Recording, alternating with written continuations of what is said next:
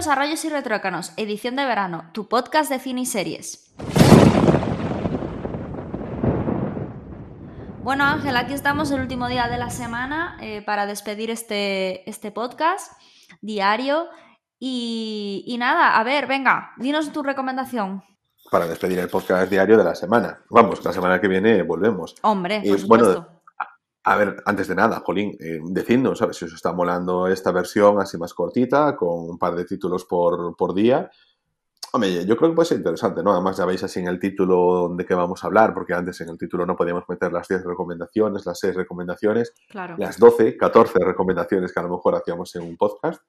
Y así en este, pues nada, podéis consumir simplemente lo que queráis o si estáis un poquito Oye, imagínate, estás viendo ahí una película o sabes que hemos hablado de ella y la vas a ver y luego te escuchas el podcast, que yo creo que puede ser interesante. Además, son así pildoritas. Si queréis que profundicemos en alguna, jolín, Ahora, la temporada 2, cuando la comencemos en septiembre, le podemos dar ahí cañita. Sí, a través, del, a través del Twitter estamos, estamos bastante activos y tenemos el grupo de Telegram para precisamente que nos asesoréis, pues si queréis que comentemos una película o, o mirad esta película y nos decís que nos fiamos de vosotros, jejeje. pues esas cosas que nosotros estamos súper abiertos y, y, eso, que si queréis que, que analicemos algo o que volvamos a hablar de una peli que a lo mejor quizás pasamos demasiado por encima, pues para eso estamos. Ok, bueno, además eso, el grupo de Telegram que hace mucho que no lo mencionamos, este punto me barra rayos y retrócanos podcast, y podéis entrar ahí simplemente dejarnos esas cosillas, en plan, oye, pues esto, lo que decía Ana. O si no, eso, directamente en Twitter o por mensaje directo, que funciona muy bien. Vamos con mi recomendación de la semana, que es una serie que estoy viendo en su, la segunda parte de su cuarta temporada, es em, una serie, bueno, por supuesto, siendo la segunda parte de su cuarta temporada y em, que se ha, salido este año. Una de estas series que ya tenía empezada, porque este año, como ya os comenté, yo solo voy a empezar cinco series. El caso es que ya las he empezado, así que no sé cómo voy a hacer, como salga alguna cosa interesante de aquí a final de año. Y bueno, si os echáis cuenta, he comentado más eh, series, pero porque son miniseries, y entonces esas pues sí que no tengo problema, pero de serie a serie solo he querido comprometerme con cinco en lo que lleva de año, lo cual me ha hecho poder ver muchísimas más películas. Ángel, y eso no pasa nada, todos los oyentes, los pocos que tengamos, por ahora que espero que cada día sean más, saben que eres adicto a las series. No pasa nada, estamos contigo. Es que no soy adicto a las series, pero qué drama con que soy adicto a las series. Pero, pero sí, precisamente me he puesto una limitación porque simplemente, si no, me consume mucho tiempo. Y, ¿sabes qué pasa? Que este es un buen año para no, ver, eh, para no empezar series, porque, a ver, es este 2020 con la pandemia, el parón de las grabaciones y todo eso, pues como que salen algunas cosas que dices tú, bueno, en fin, la saca Netflix porque Netflix tiene que sacar cosas y punto.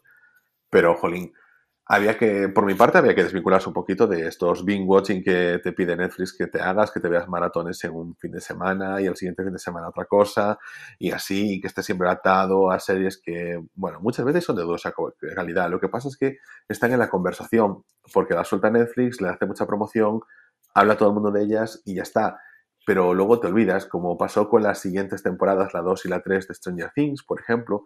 Polín, la 1 mira que habló la gente de ella y tal, y la 2 y la 3, pues bueno.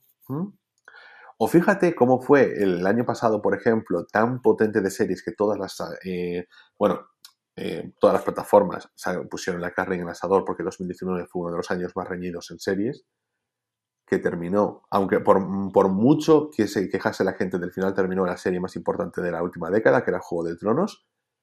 Y aquí no pasó nada, nadie se acuerda ya de Juego de Tronos. O sea, a ver, eh, ¿por qué? Porque todas las semanas tenemos nuevas cosas que ver y como dicen en el show de Truman, al final esto acaba, pues venga, pues a ver otra cosa y ya está. Tal cual. Bueno, que llevamos ya cuatro minutos sin hablar de nada. Eh, la serie que os estaba comentando es la última temporada de Ricky Morty yo creo que es una serie que, jolín, a la gente que, que le muele ese estilo lo, lo, va a disfrutar. Y no es un estilo Los Simpsons, no es un estilo Padre Familia, es un estilo más diferente, más más provocador, en mi opinión. Un momento, Ángel, que te corte, pero esto no te cuenta, o sea, no... No, no, no, no, me cuenta, no me cuenta porque, ya habías empezado, claro. Claro, claro, esta no me cuenta. Claro. O sea, a ver, eh, es que de todas formas, es que ya los gasteanas, que como salga una serie nueva y que me interese, digo, para esperarme el año que viene. Pero bueno, de momento, jolín, entre eso, que tampoco ha habido muchas series, me lo han puesto relativamente fácil, y que mm, van saliendo temporadas de series que ya había empezado, pues voy zafando un poquito. Tengo ganas de que salga ya la nueva de The Mandalorian, pero que hay que esperar a noviembre. Esa sí, que le tengo ganas a la segunda temporada. Aún ayer estaba viendo Disney Plus y, vi que estaba eh, la carátula de Mandalorian y dije, yo, tengo ganas, ¿eh? Mira, no hace mucho tú te reías de mí porque yo dije HBO, pero tú dices Disney Plus. Entonces, ¿qué pasa? Tú, yo de ti no te digo nada, porque yo también lo digo. Pero tú, si yo digo HBO, entonces sí, ¿no? Ese es, el problema. es lo mismo. Es que no es lo ¿Sabes, mismo. ¿sabes lo, que no es lo mismo? ¿Sabes lo que no es lo mismo? Ricky Morty, porque es una serie súper original. A ver, el canal de este Adult Swim pues tiene otras series como Regular Show y así. Y oye, que tienen su, No, Regular Show es de Cartoon Network. ¿Cuál tiene Adult Swim? Ah, me estoy perdiendo. Bueno, no pasa nada. Quiero decir que tienen así unas animaciones un poco... Bueno, una serie es un poquito una apuesta más gamberreta y tal.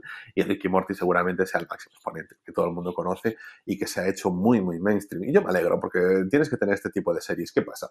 Que esto también, pues, quien me escuche y tal, pues igual le puede sentar mal. Pero es que el fandom de Ricky Morty puede ser lo más tóxico del puto mundo. Entonces a mí a veces me da un poco de pereza porque es que como que para ver Ricky Morty eh, parece que el fandom siente que, son intelectualmente superiores al resto porque ven una serie de animación pues que tiene ciencia o que es súper mordaz y todas esas cosas y, es a veces una cosa que, que, hago yo de crítica y no es a la serie. La serie está perfecta, la serie está muy bien, sino la gente que la sigue y que la idolatra. Nunca idolatréis una serie, no seáis locos. Y Ricky Morty, a ver, está muy guay, te lo pasas estás un rato, sé que al principio cuesta un poco porque tienes el personaje, a ver, esa parodia inicial a Regreso al Futuro con el abuelo borracho que tiene inventos y experimentos con el pelo así alocado y el hijo que es un no sé, es un ping que intenta, perdón, el hijo no, el nieto, que intenta pues llevarse bien con su abuelo y, y, eso, que viajan en el tiempo, pero luego también viajan entre dimensiones y sacan experimentos súper locos. Es como si coges Regreso al Futuro y Doraemon y les das drogas. Y entonces sale Ricky Morty. Y bueno, a ver, está muy guay porque piensas que no, sé que son cosas locas así cada episodio, pero todo va teniendo ahí su trama, va encajando bien. Y sobre todo esa tercera temporada que me pareció muy, muy buena. Esta cuarta temporada está bien, pero la tercera estuvo genial. Y que tú le coges el rollito y merece mucho la pena. Tiene unos episodios estos que dices que son icónicos. Em, el de uno en el que el personaje de Rick, que es el abuelo para Ana, que creo que la serie tampoco la tiene muy, muy fichada, se convierte él en un pepinillo eh, y va, bueno, pues eh, completando sus misiones como pepinillo intentando eh, no morir. Y es uno de esos episodios que yo no sé si en Rotten Tomatoes estará ahí seguramente con el episodio este de la mosca de Breaking Bad en puntuación y cosas así porque están tan, tan de culto consideradamente y sobre todo ya se ha convertido en estándar. O sea, puedes venir a una fiesta de disfraces con un disfraz de Ricky Morty que la gente te va a reconocer, aunque no hayas visto la serie y conoces la iconografía.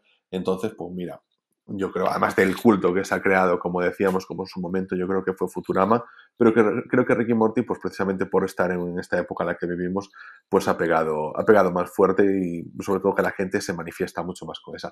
Así que nada, os la recomiendo. Eh, creo que las primeras temporadas están en Netflix, están también en HBO. Esta última temporada se emite, se emitió a medida que iban saliendo los episodios directamente en HBO o en HBO, cualquiera de las dos que podáis elegir.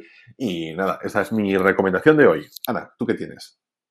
Bueno, pues yo he visto una película eh, que tenía muchas ganas de ver porque hablaban bastante bien de ella y bueno, ya por los actores que tiene. Pero ¿qué pasa? Me echaba un poco para atrás el hecho de que mm, esté dirigida por Steven Spielberg, que le tengo un poco de manía, así como Clint Eastwood también, que suelen, que tienen peliculones, pero que también tienen películas muy de americana, de americanadas.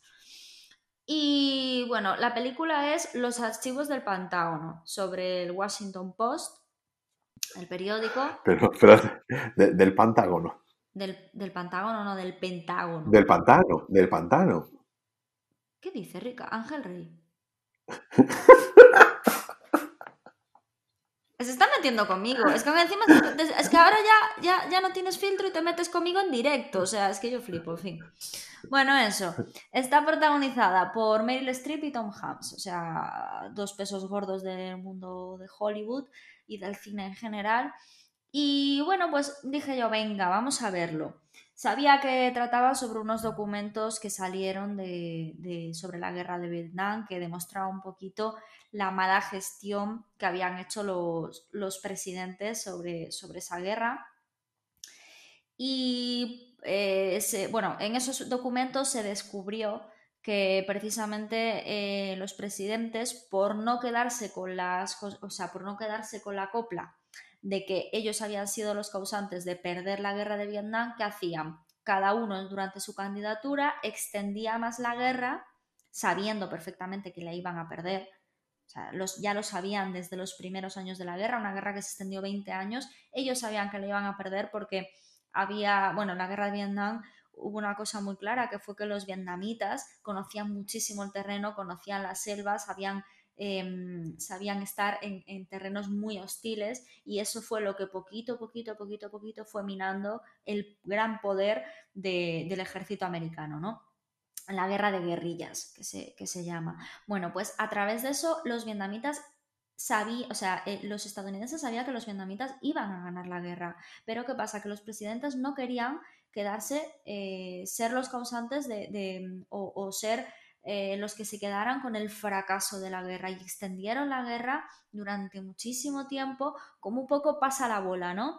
Como pasó aquí un poquito con la crisis de no hay crisis, no hay crisis, no hay crisis, a ver si se lo come otro. Bueno, pues eso eh, pasó con, con la guerra de Vietnam. Entonces se descubren unos papeles porque hay una persona que los filtra precisamente para ver si de esa forma se consigue terminar con la guerra, porque en ese momento continuaba la guerra de Vietnam.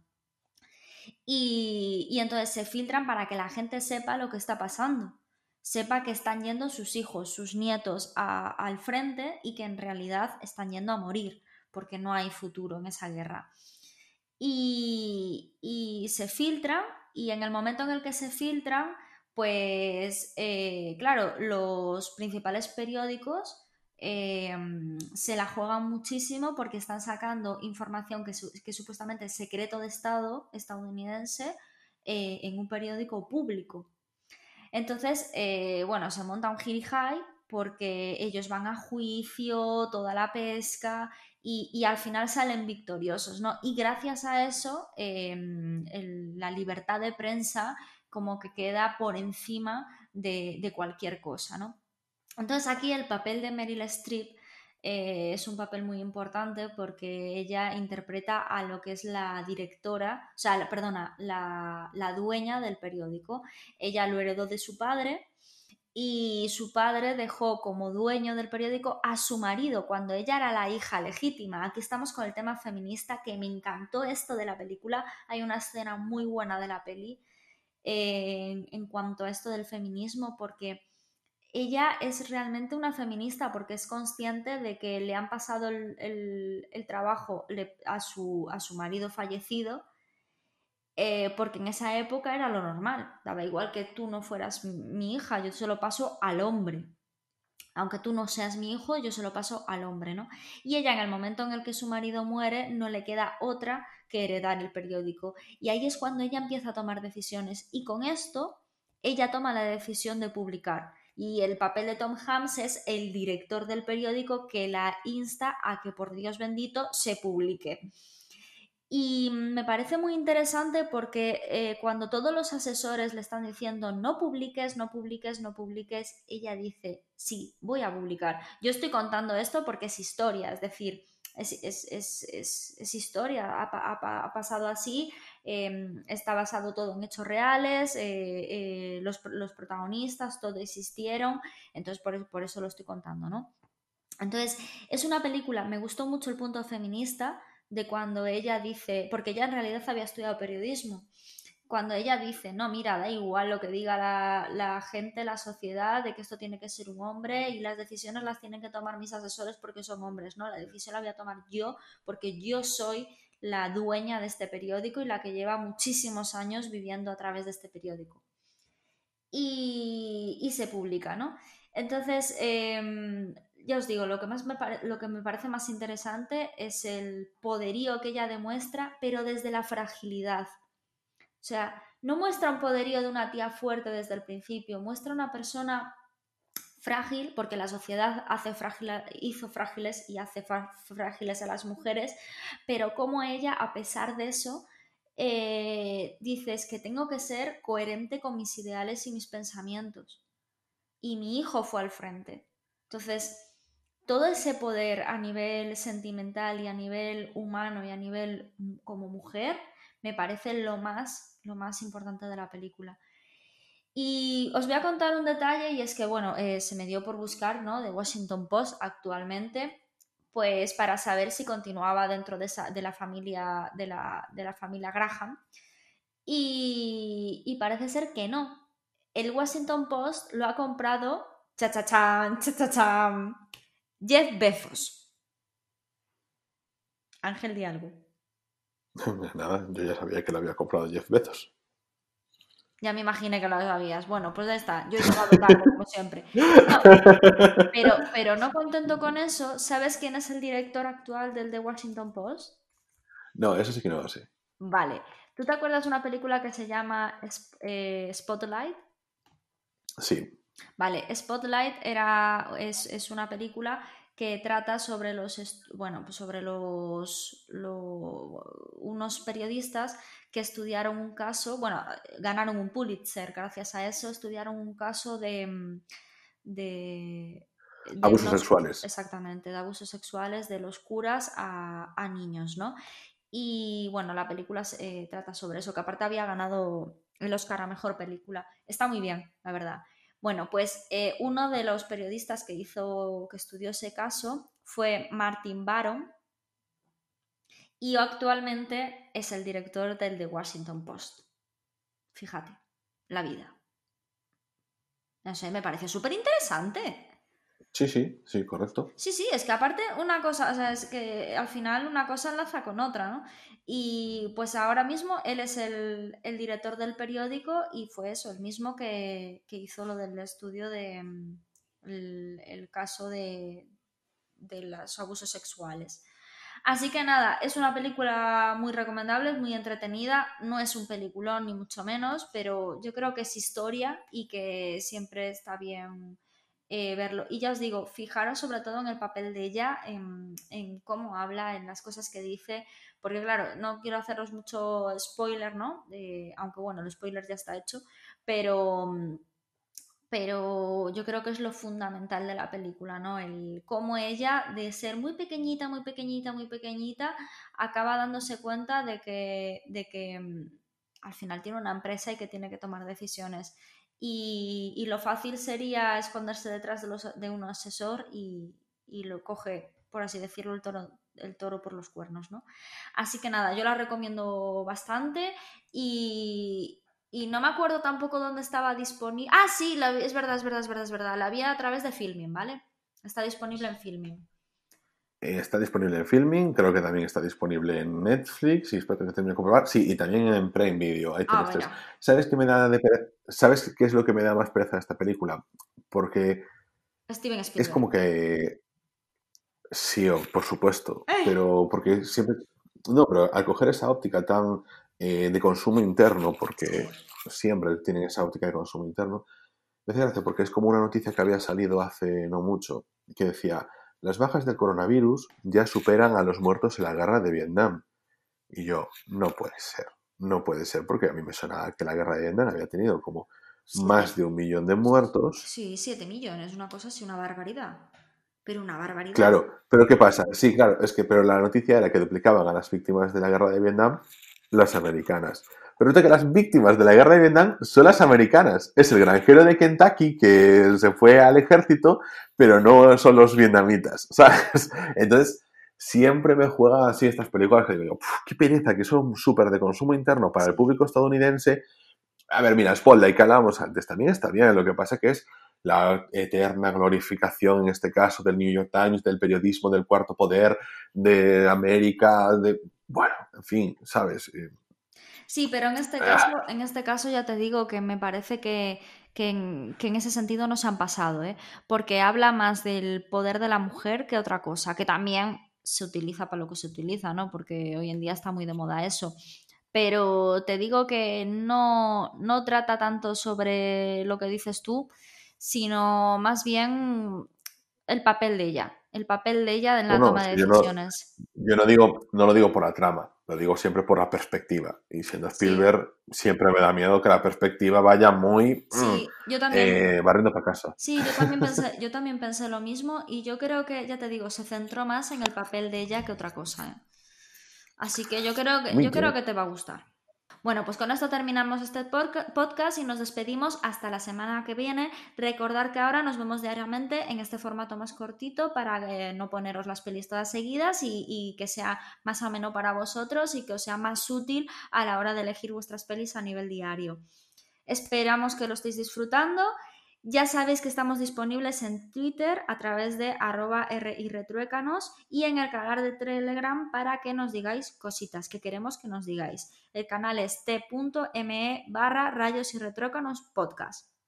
Así que nos vemos la semana que viene aquí en Rayos y Retrócanos, el podcast.